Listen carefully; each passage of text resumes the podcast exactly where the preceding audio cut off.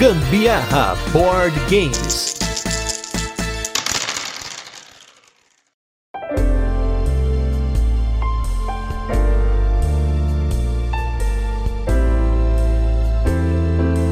Vocês bem sabem, a gente curte muito um jogo com temática japonesa e no clima do Festival do Japão que rolou essa semana, vamos com mais um jogo nesse tema. Eu sou Gustavo Lopes. E eu sou a Carol Guzmão e esse é mais um episódio do Gambiarra Board Games. No episódio de hoje a gente vai falar do jogo Iki, Parece um soluço, mas não é. Vamos fazer então aquele resuminho de como o jogo funciona, depois a gente vai para as curiosidades e depois, por fim, a nossa experiência com o jogo, mas não sem antes de falar o nosso primeiro bloco de destaques da semana, trazendo para vocês recadinhos e também o nosso review retrô, onde a gente vai falar dos jogos que já passaram por aqui. Lembrando, gente, faltam quase 50 episódios pra gente chegar no cast 500, hein? Não vou repetir mais, vou parar de repetir hoje. Acabou. Se você não mandou o seu trecho favorito com a minutagem dos episódios pra gente fazer aí um react no episódio 500, não vou mais lembrar. Quem quer já sabe que dá pra mandar. Então mande pra mim por e-mail no gambiarraboardgames.gmail.com, pode ser pelo WhatsApp, pode ser pelo Instagram, manda lá, pode ser na Ludopedia. Um abraço pra Isaura que já mandou vários trechos lá na Ludopedia, ela que é uma das nossas maiores comentadoras, se não a maior atualmente. Então um abraço pra Isaura que comenta bastante lá e ela já mandou vários trechos. Não deixe de mandar você também. E nos destaques da semana vamos com dois jogos que a gente trouxe do DOF e da Grok. O primeiro deles é o Aie, não sei se é assim que pronuncia, porque ele tem um acento no A e um acento no E, pode ser Aie, mas é um jogo no qual você tem uma Mancala Building, gente. O que, que é isso? Mancala Building. Mancala é aquela mecânica que se você não ouviu a nossa playlist de mecânicas, não deixe de ouvir, em que você pega uma série de itens, né, tokens, pedrinhas, que seja, que tá numa casa, e você vai espalhando essas pedras até chegar na última casa que vai ser ativada ou que vai ser pontuada. E no caso do Aie, a gente faz isso, só que cada vez mais customizando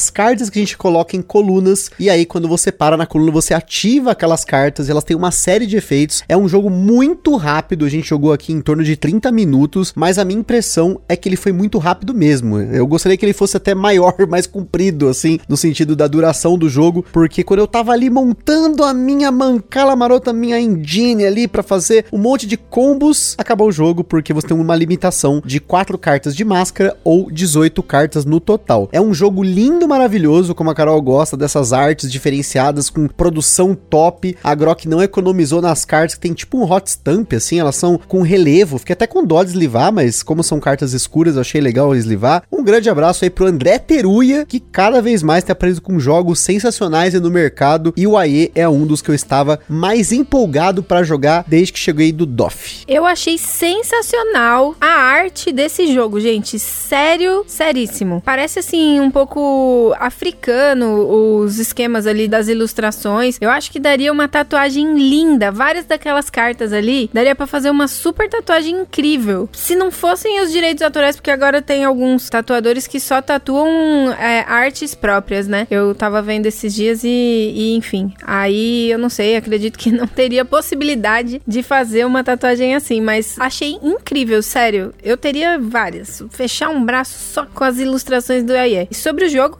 Que acho que é o que mais importa aqui. Eu achei muito dinâmico essa forma de. até de interação. Porque você, querendo ou não, você tem uma interação bem direta, porque tem momento que você consegue bloquear a ação do seu amigo. Óbvio, vai ter um mercado ali, então, querendo ou não, tem um bloqueio também na hora que você compra algumas cartas que podem beneficiar um ou outro, né? Enfim, eu achei muito legal esse esquema de mancala. É bem interessante quando você tem um planejamento assim também de médio e longo prazo para você conseguir fazer ações que te beneficiem, porque sério, se você não conseguir fazer um planejamento mínimo que seja, você vai ficar só fazendo açãozinha pequenininha e não consegue nem juntar a quantidade de pedrinhas ali para você chegar em cartas que talvez você precise, enfim, para conquistar alguma coisa ali que você quer, comprar alguma carta específica, mas também, se não tiver esse planejamento, você não consegue sair do lugar praticamente. Eu acho que, que tem que ter ter um todo um, um olhar para qual pedrinha que você vai descartar quando você precisa descartar, né? Posição é muito importante, A né? Onde- posição, inclusive, que você vai colocar, as novas cartas que você compra. Nossa, tudo ali é muito bem pensado. É um jogo, assim, muito bem desenvolvido, viu? Vale ressaltar também que tem como co-designer esse jogo o Igor Nop, também designer do Gnomopolis, que é um jogo que tem esse esquema de engine building, né? Mas no caso aí era o Gnomo, a caneca build. Você fazia uma construção da canequinha com os gnominhos que você jogava dentro aí. Acho que ele aplicou alguma coisa semelhante do Gnomopolis no AE, mas o AE é um jogo que se destaca por ser um tanto quanto diferente. E o segundo jogo que a gente quer destacar aqui é o Shakespeare Sonhos de um Bardo, que é um jogo do Robert Coelho, que a gente jogou uma partida em dois jogadores. Eu queria deixar aqui um disclaimer que eu acho que esse jogo ele deve ser mais interessante em mais jogadores, porque como que ele funciona assim rapidamente, você tem uma interação com personagens, cartas de personagens das peças do Shakespeare. E a graça do jogo é que você vai ter uma disputa para quem vai ser o personagem principal, protagonista, só que existe uma ordem de turno nesse jogo que você decide quem vai ser o próximo que vai atuar. E aí as cartas que são colocadas em jogo, dependendo da ordem que elas são colocadas, há uma interação direta muito importante. E eu acho que em dois jogadores ela perde um pouco disso porque eu faço o meu turno jogando o dobro, porque você joga dois personagens ou dois casais, normalmente você joga um personagem ou um casal, e aí o outro jogador faz isso e acabou a rodada. E eu acho que seria mais interessante se talvez eu jogasse um, a Carol um, eu jogasse um, a Carol jogasse um. Eu também tive um pouco de dificuldade com o manual, apesar de ter assistido o vídeo do Romir, eu na hora sim, eu não vou ficar assistindo de novo o vídeo, eu assisto geralmente antes e, e depois eu leio o manual, porque o manual é que é onde tem que estar as regras, né? Não adianta eu colocar o, o vídeo pra explicar, porque às vezes o próprio vídeo pode ter um erro. Qualquer criador de conteúdo aí tá sujeito a erros, né? É um jogo que eu acho que tem potencial, quero jogar em mais pessoas, e principalmente em quatro pessoas, pra ver como é que ele vai rodar, e também quero jogar com pessoas que curtem esse tema, né? Porque eu acho que isso vai ser bem legal pra pessoa pegar as referências. Eu peguei algumas delas, eu conheço um pouco da obra do Shakespeare, achei linda também as ilustrações do jogo, acho que a, a Grok acertou muito bem na escolha da artista, que ficou muito top mesmo, os personagens têm uma cara meio Disney, assim, e eles pegaram personagens de muitas peças diferentes mesmo, então é um jogo pra, novamente, ele tem potencial, mas em dois jogadores eu acho que ele não funcionou muito bem. É, na verdade, eu não sei nem se eu entendi, assim, direito.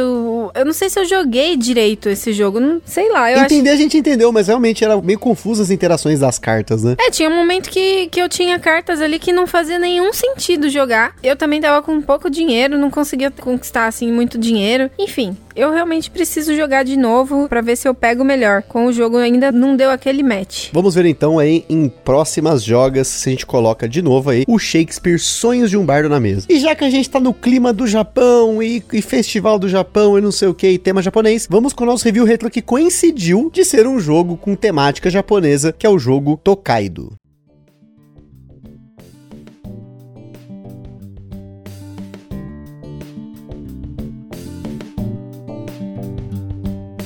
Tokaido foi tema do nosso episódio número 143. Um jogo foi publicado aqui no Brasil pela Galápagos Jogos. A gente jogou esse jogo pela primeira vez lá na Academia dos Jogos, quando ela ficava no Jabaquara, ainda aqui em São Paulo. Hoje ela tá em outro local. Eu nem sei se ainda tem a loja pra você ir lá jogar, mas na época era uma loja bem grande e era bem quente. eu lembro que tinha muita gente jogando Magic, tava aquele suor no ar e era um negócio bem louco. E nós jogamos vários jogos nessa época, nessa loja, e um deles foi o Tokaido. E depois disso eu acabei gostando muito do jogo e comprando uma cópia pra mim. Entretanto, a gente chegou a jogar bastante o jogo, depois a gente jogou ele com a expansão. Minha sogra amou o jogo, eu achei muito bonito. Novamente, o tema me atrai muito. Porém, ele é um jogo que caiu um pouco pra mim, porque a gente, além de não estar jogando ele mais, eu não sei, talvez eu, assim, cansei um pouco de jogá-lo. Pra quem não conhece, ouça aí o episódio. Ele é um jogo que ele tem tudo pra dar certo, assim, pra gente, principalmente por conta do tema. Mas o jogo de hoje, por exemplo, ele já me sacia um pouco dessa temática japonesa da forma como ela, como ela é aplicada, além de outros jogos que a gente tem aqui, como é o caso do Hokusai e tudo mais. Eu acho que o Tokaido, não sei nem se com a versão deluxe dele mudaria alguma coisa, porque ele é um jogo extremamente simples, ele é um jogo feels good, né, aquela coisa mais contemplativa, mas hoje eu tenho outros jogos também que te- me dá esse sentimento contemplativo, então a minha impressão é que ele não tem tanto lugar na minha coleção hoje quanto ele tinha no passado. Eu sinto isso também. Eu acho que eu sinto isso com vários jogos que a gente tem aqui, na verdade. que outros jogos foram tomando o lugar de alguns aqui, né? E o Tokaido tá nessa mesmo. Eu sempre gostei muito dele, gost... jogamos bastante e tudo, mas me incomodava muito aquele tabuleiro tripinha, muito comprido, muito fino. Aquilo ali me dava uma agonia, parecia que faltava coisa, não sei. Tinha essa impressão toda vez que a gente jogava, mas ainda assim, acho um jogo bem legal, gostava muito de jogar. Só não sei se realmente ainda faz sentido aqui dentro. Quem sabe a gente jogue aí mais uma vez para ver, tomar essa decisão aí, se ele deve sair ou não da coleção, mas por hora ele tá aqui. Mas o jogo de hoje, esse eu sei que não vai ser da coleção, pelo menos não tão breve, que é o jogo que a gente vai falar agora, que é o Iki.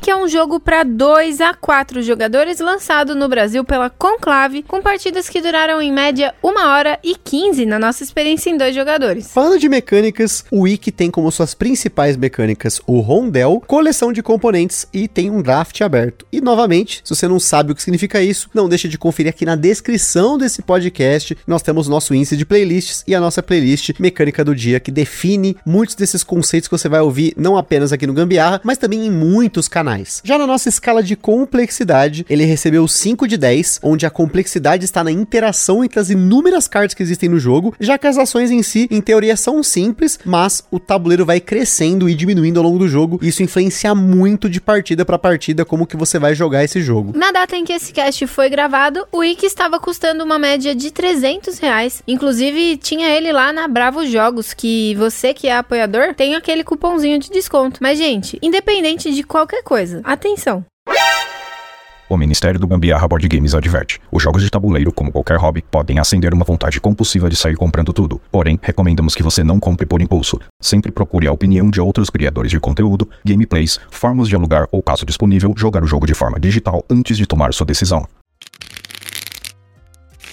Segundo a abertura do manual, que é muito maneira, o Ikki é um jogo de estratégia que se passa no Japão durante o período Edo, entre 1603 a 1868. Edo era o nome de Tóquio durante esse período e na área de Nihonbashi está localizado o mais animado mercado da cidade. Ao longo da rua principal de Nihonbashi, muitos lojistas de diferentes ramos de atividades estabeleceram suas lojas e ficavam convidando clientes para fazerem negócios. Próximo dali, havia um mercado de peixes, onde os barcos chegavam com a sua pesca e onde você podia ouvir as vozes vozes dos pescadores e de seus clientes. Morando em casas ao redor da rua principal, essas chamadas de nagaias, artesãos e mercadores com diferentes habilidades ajudavam no apoio às pessoas comuns de Edo. Dizia-se que naquela época haviam entre 700 e 800 diferentes profissionais e muitos desses profissionais únicos estão retratados nas cartas desse jogo. Fabricantes de lanternas ou leques dobráveis, fabricantes de tatames, entalhadores, mascates, vendedores de sushi, tempurá, coisa boa, geixas e atores de cabelo kabuki, o teatro japonês. Isso resume o que é representado em Ikki, no qual você vai viver um ano em Edo, representado por 12 rodadas, mais uma última ação no ano novo, onde você vai ser um filho de Edo, participando do bem-estar e da prosperidade da cidade e dos cidadãos. Você vai contratar personagens com diferentes habilidades para que eles possam trabalhar nas lojas da cidade e fazê-la prosperar até que eles se aposentem. Inclusive, os pontos do jogo são chamados de Ikki, que é um conceito filosófico do período Edo enredo que representa a maneira ideal de se viver uma vida cívica nos moldes deles. O jogo tem um monte de nomes e termos que a gente aqui vai simplificar com o nome do que é mesmo, só para você não ficar perdido que nem muitas vezes a gente ficava o que era Koban, Koben, Kobin, sei lá o que que tem mais. Cada rodada de IK tem uma estrutura muito simples e muito fácil de acompanhar usando o tabuleiro de jogador. A rodada começa abrindo cartas de pessoas que os jogadores vão poder optar em comprar ou ganhar dinheiro, mas antes tem uma seleção de ordem de turno em que os jogadores vão selecionar quantos passos eles vão dar no rondel. Existem posições de 1 a 4, possibilitando que você mova exatamente a quantidade de passos do local que você escolheu, e uma posição especial, que seria a 0, que então você pode mover de 1 a 4 passos, mas você pula a compra de cartas e só ganha um dinheiro ao invés de 4, que é o normal quando você escolhe as outras posições. Depois de escolher a ordem de turno e a quantidade de passos, os jogadores jogam na ordem de quem escolheu a posição mais baixa, a até a mais alta. Eles vão mover o seu boneco no centro do tabuleiro do jogo, que tem oito posições, o número de passos exato da posição que ele escolheu na trilha. Entretanto, você pode usar tokens de sandália, que é um recurso no jogo, para poder aumentar o número de passos, mas nunca diminuir. Cada um dos oito espaços do tabuleiro central fica adjacente a lojas, em que cartas de pessoas são posicionadas pelos jogadores, possibilitando que os jogadores façam não só a ação do espaço em que pararam, mas também a da carta que está ali adjacente. Se essa carta for sua, você faz a ação e tudo beleza. Mas se a carta for de um oponente, você está usufruindo de uma carta que ele colocou. Com isso, o personagem dele vai evoluir. Cada carta tem alguns espaços e cada vez que um personagem evolui, ele sobe um espaço até chegar no último, em que significa que ele está se aposentando. E aí ele sai do tabuleiro principal para o tabuleiro de jogador que colocou aquele personagem em jogo. Um conceito de coleção de componentes aqui no Wiki é você variar os tipos de pessoas que você vai contratar para colocar em jogo, pois no fim do jogo ter um de cada dá muito ponto. Cada personagem tem uma habilidade única, além da renda que geralmente ele vai te proporcionar. Essa renda vai ocorrer a cada três rodadas, em que a passagem de estação ocorre e aí várias manutenções também vão acontecer nesse momento. A rodada, como a gente comentou, ela é simples. Escolhe a posição na trilha de ordem de turno e de passos, compra carta ou ganha dinheiro, anda no rondel, executa a ação do espaço e ou a de uma carta adjacente e passa o turno. Quando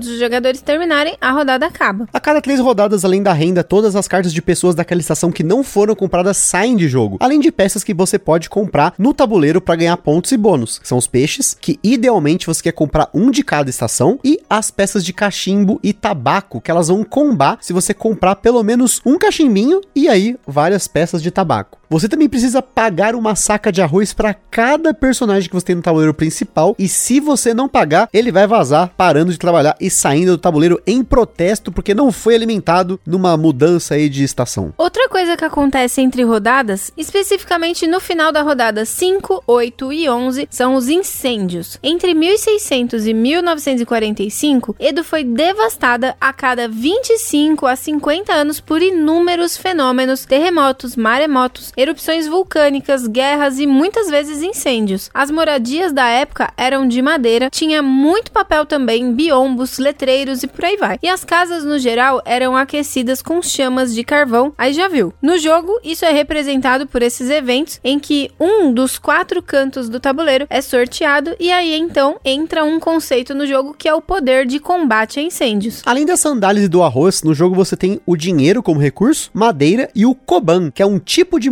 moeda de ouro que você vai usar para fazer construções, que são cartas com uma pontuação de fim de jogo ou habilidades especiais que são colocadas no mesmo lugar que você coloca personagens no tabuleiro. E aí, por fim, a gente tem aí essa trilha de poder de combate a incêndios. Essa trilha determina a ordem de escolha da trilha de passos e da ordem de turno, e também o valor dessa trilha pode impedir que personagens seus acabem morrendo nesse incêndio, porque ele começa com um valor, né, o incêndio, e conforme você vai entrando nas casas, ele vai reduzindo, até que alguém pare ou elimine todas as cartas que estão naquela região do tabuleiro. O jogo tem mais uma série de detalhes, além das diferentes cartas de personagens e cartas de construção, mas além do que você pontua durante o jogo, que pode vir de renda dos personagens e efeitos dele, você no final do jogo pode pontuar por cartas de construção, por peixes, pela variedade de personagens que você contratou, por trouxinhas de tabaco, e caso combe com um cachimbo, dobra os pontos, e alguns recursos também valem pontos no final do jogo, como por exemplo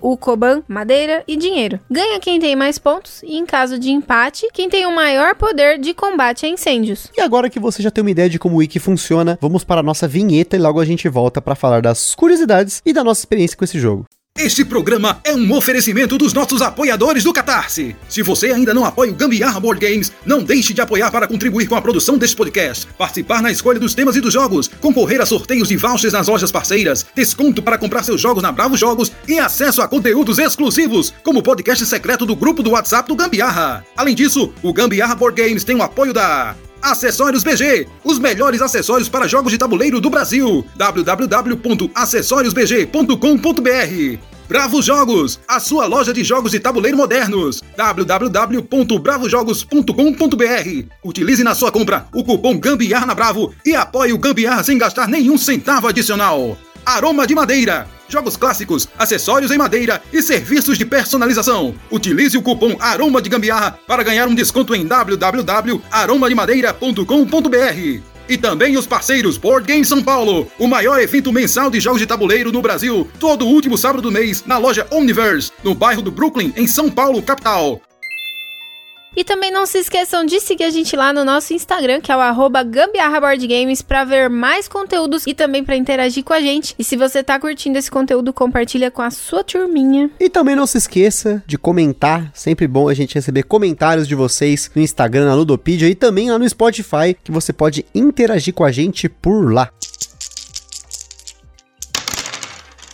E que é um jogo do autor Kota Yamada, lançado em 2015 por sua própria editora, a Utsuroi. Originalmente ele tinha arte bem característica da época e bem temática pela ilustradora japonesa Domi, apesar do design gráfico não ser tão limpo como na edição publicada pela Conclave, que veio da editora francesa Sorry We Are French, ilustrada por David Citibon. A versão original foi publicada através de Kickstarter, com direito a um tabuleiro feito de madeira no estilo makimono, com caixa de madeira estilizada e tinha até uma versão que vinha com bonequinhos de madeiras também estilizados feitos à mão ao invés dos meeples. Na época da campanha, eles chegaram a fazer até um curta no melhor estilo de filmes japoneses antigos como os filmes do Kurosawa para promover o jogo. Apesar de ter sido lançado em 2015, ele ganhou um novo destaque em 2022 com a edição francesa, que além do Brasil foi lançada em outros países, inclusive no berço dos board games modernos lá na Alemanha, rendendo a indicação ao Kenner Spiel des Jahres desse ano, junto com os jogos Challengers e Planet Unknown. Além disso, em 2023 ele recebeu a expansão Akebono, uma expansão que adiciona um novo tabuleiro e novas mecânicas, como a ponte, onde você vai poder encontrar grandes personalidades da época, inclusive o grande Katsushika Hokusai, mencionamos Hokusai hoje aí, e ele também é mencionado na expansão, ou você vai poder fazer comércio com barcos. Essa expansão também adiciona novas cartas de personagem, novas construções e fichas de peixe, tabaco e de cachimbo também. E para quem curte eslivar, o jogo conta com 70 cartas, tamanho 59 por 92, que é o tamanho euro. A gente recomenda sim que vocês eslivem a cópia de vocês, porque você vai colocar meeple em cima de carta, tirar carta, trocar de lugar com efeitos, tirar do tabuleiro principal e colocar no seu. Então tem até um certo nível aí de manipulação. Então recomendamos fortemente. Falando um pouquinho aí da nossa experiência com o Wiki, inicialmente eu tive uma impressão meio mista dele. Achei legal a forma como o jogo coloca a mecânica do rondel, mas ele não tinha dado nenhuma, sabe aquele brilhinho no olho? Mas conforme a gente foi jogando mais partidas, aí sim, ele cresceu para mim. Ele é um jogo que ele tem poucas ações, então as escolhas são muito difíceis. Já começa aí com os passos no rondel, que em dois jogadores a cada rodada, a rodada já começa bloqueando um aleatório, então você já tem uma opção a menos para começar. A grana no jogo é curta, então você tem que pesar. Eu compro uma carta ou ganho dinheiro? Ou eu compro outra coisa? Eu compro peixe? Eu compro tabaco? Enfim, fora que comprar carta significa que você vai ter que pagar depois, né? Da cada três rodadas, você tem que pagar o arroz para aquele personagem. E aí você começa a pensar nas escolhas. O que, que eu vou investir? Eu vou investir na trilha de combate a incêndio, eu vou colocar cartas que vão aposentar mais cedo, então eu vou tentar rodar mais o meu Meeple, porque quando você dá uma volta completa no tabuleiro, os seus personagens todos evoluem. Isso é muito importante, porque além de você querer ter vários personagens de tipos diferentes, a renda que eles vão te dar a cada três rodadas é muito importante. Teve uma partida que eu fiz 100 pontos e a maioria desses pontos no começo do jogo vieram de uma renda de duas cartas que eu consegui combar ali. Então elas me deram, sei lá, cerca de 30 pontos só nisso. Então é muito importante você escolher tudo muito bem planejado, mas você também não pode contar porque as cartas não saem todas na partida, o outro jogador ou os outros jogadores vão poder interagir com você, você vai querer posicionar os seus personagens personagens para você pontuar entre rodadas, pra ter uma pontuação. Como a gente falou, esse jogo tem vários detalhes, né? A gente não quis comentar tudo, mas tem uma pontuação entre rodadas, né? Cada três rodadas, que vai depender dos personagens que tem a mesma cor em diferentes casinhas e até em mais jogadores tem uma pontuação dos personagens que ficam no centro. Então, ele é um jogo que ele tem essa complexidade na forma como você vai montar o tabuleiro. E isso eu achei muito legal, porque as partidas foram muito diferentes entre partidas, né? Cada partida foi muito única para mim. E eu preciso assumir o seguinte: esse jogo não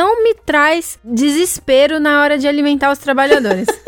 não me trouxe aquele trauminha que eu tenho, porque você tem um, um, uma forma de você se livrar dele, que é quando ele se aposenta. Então não é fixo que você vai ter que, do começo ao fim, ter que ter aquela quantidade absurda de, de arroz, ficar só cultivando arroz ali até morrer, só trabalhando com isso. Tipo agrícola, que você, você só cresce, não tem como diminuir, né? Então dá para você ficar fazendo, planejando outras ações quando você vê que seu personagem logo já vai se aposentar, você consegue se organizar. Até porque, assim, é válido que você tenha, né? Que você compre cartas, mas você não precisa comprar tantas cartas assim. Até porque o ideal é que você tenha, se, se você for, por exemplo, pensar em pontuação, né? Uma carta de cada uma das cores, porque aí você consegue uma pontuação alta no final lá, por ter um, uma coleçãozinha das cores das cartas diferentes. E também é válido que você pense naquelas cartinhas ali, que eu não sei se chama carta de objetivo, enfim. Tem as cartinhas que você. As construções. Ah, é, construções. Isso.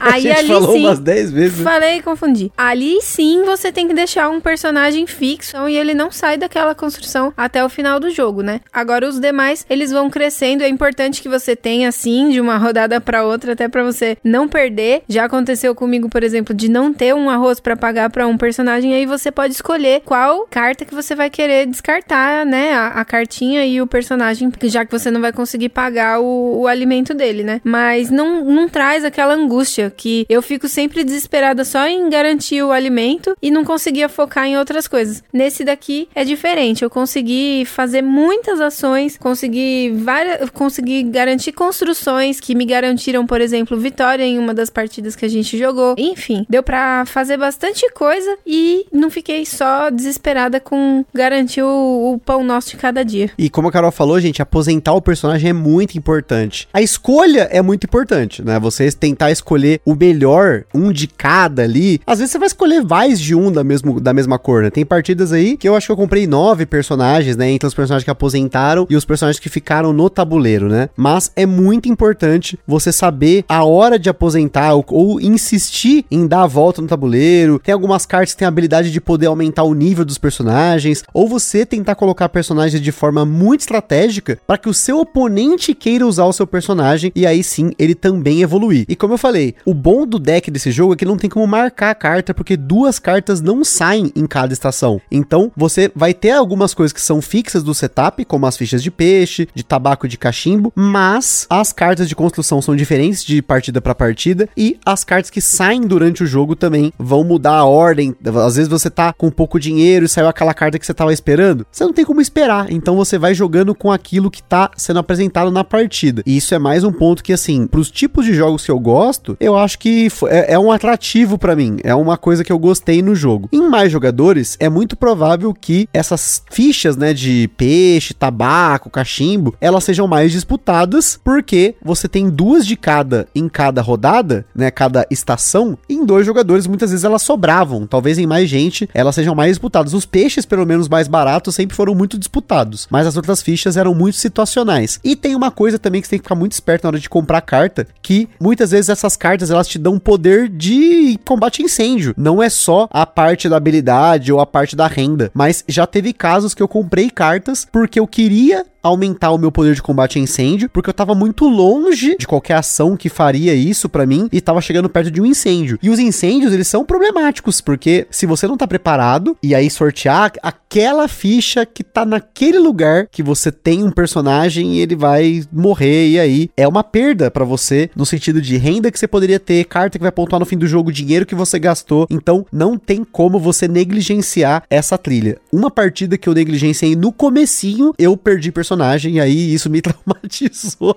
Então voltei a investir nela. Isso sim é um trauma. Perder um personagem morrendo queimado. Aí ninguém merece. Agora, Vou precisar falar assim, não apostem na sorte de vocês, viu, gente? Eu fiquei ali confiante de que poderia acontecer de não perder um personagem, porque já que tem quatro espaços para serem sorteados, eu, não é possível que vai cair exatamente aonde eu estou com o personagem ali, porque você não tem personagens toda hora em todos os lugares no, no seu tabuleiro, né? Em especiais os das pontas, né? Em especial os das pontas que são os primeiros, né, a, a serem ali sorteados. E, meu, nunca caiu e eu me lasquei. E aí eu não tinha corrido atrás de, de trabalhar tanto com, a, com as minhas pontuações ali de controle de incêndio. Perdi um personagem que ia me dar bônus muito bons para minhas jogadas, né? É, eu tava me planejando em cima dele, inclusive até para completar a, o setzinho lá de, de cores das cartas para pontuação final. Mas perdi, ele passou daquela para melhor. Fazer o quê? E outra coisa importante dessa trilha é justamente a ordem da escolha do quanto você vai andar no rondel. E esse andar no rondel, assim,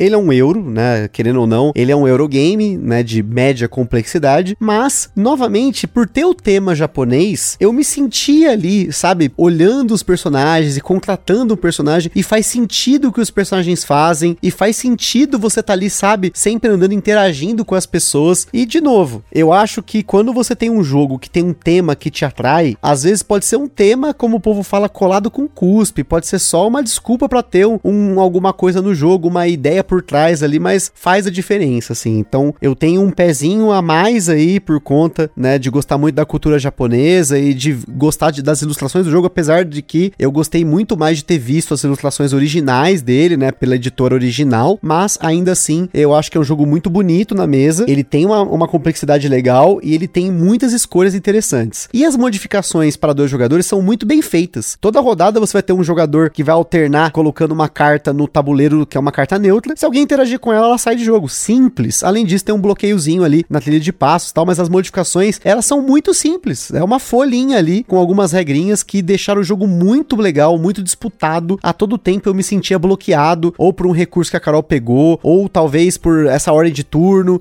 Então eu acho que ele roda muito bem em 2. Não sei como ele roda em 3 e 4, porque a gente não conseguiu jogar em mais pessoas, mas eu já conheço algumas pessoas que jogaram e curtiram muito o jogo. Já tem reviews, não apenas aqui no Brasil, mas saiu um review bem perto da quando a gente pegou o wiki do Shut Up and Sit Down, que é um canal que eu gosto bastante, que eles são muito sarcásticos, mas na hora de fazer o review e de colocar os pontos legais, os pontos positivos e negativos, eles colocam isso muito bem e eles gostaram bastante do jogo. Então, a gente jogou a primeira partida, aí apareceu esse review, falei, caramba, né? Até os caras comentaram bem, que legal, né? Aí eu ainda fiquei mais animado, né? Pra vocês verem como que é. Às vezes a gente tem a pessoa que influencia que influencia também, né?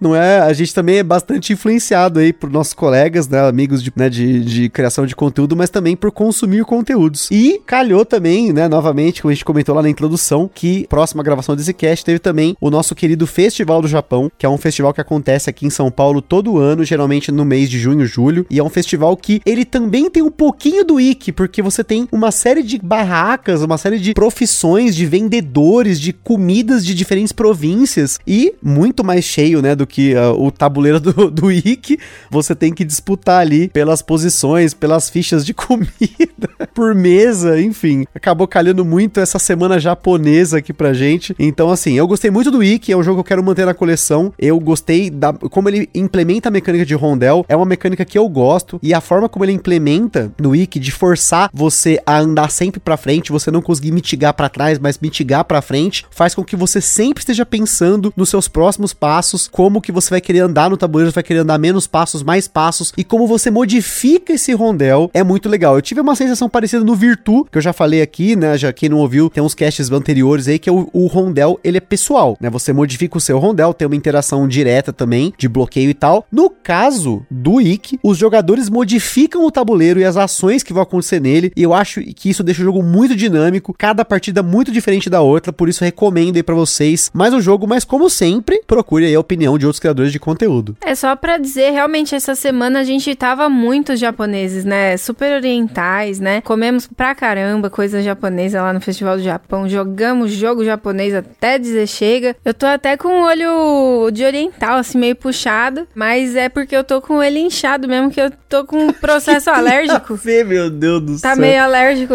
Tô... Vixe, tá, tá até engraçado. Mas, realmente, foi uma semana bem oriental aqui pra gente.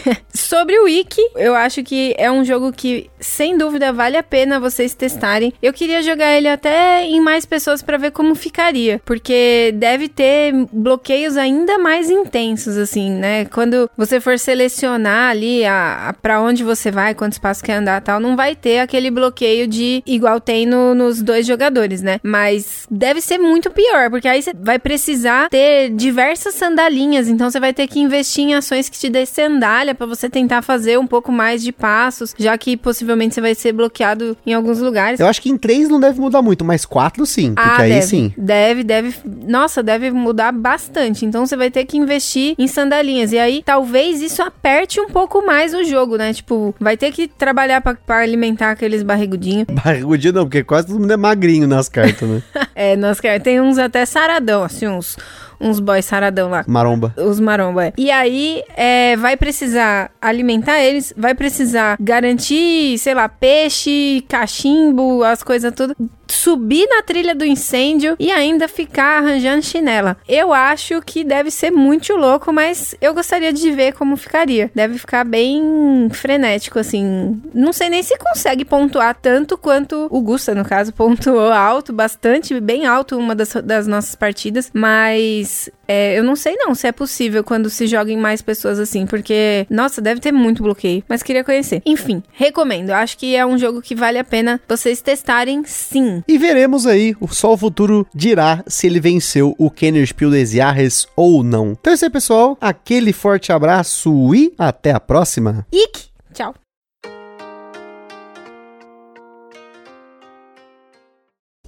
Está perdido com tantos episódios? Consulte na descrição o nosso índice completo de episódios e playlists.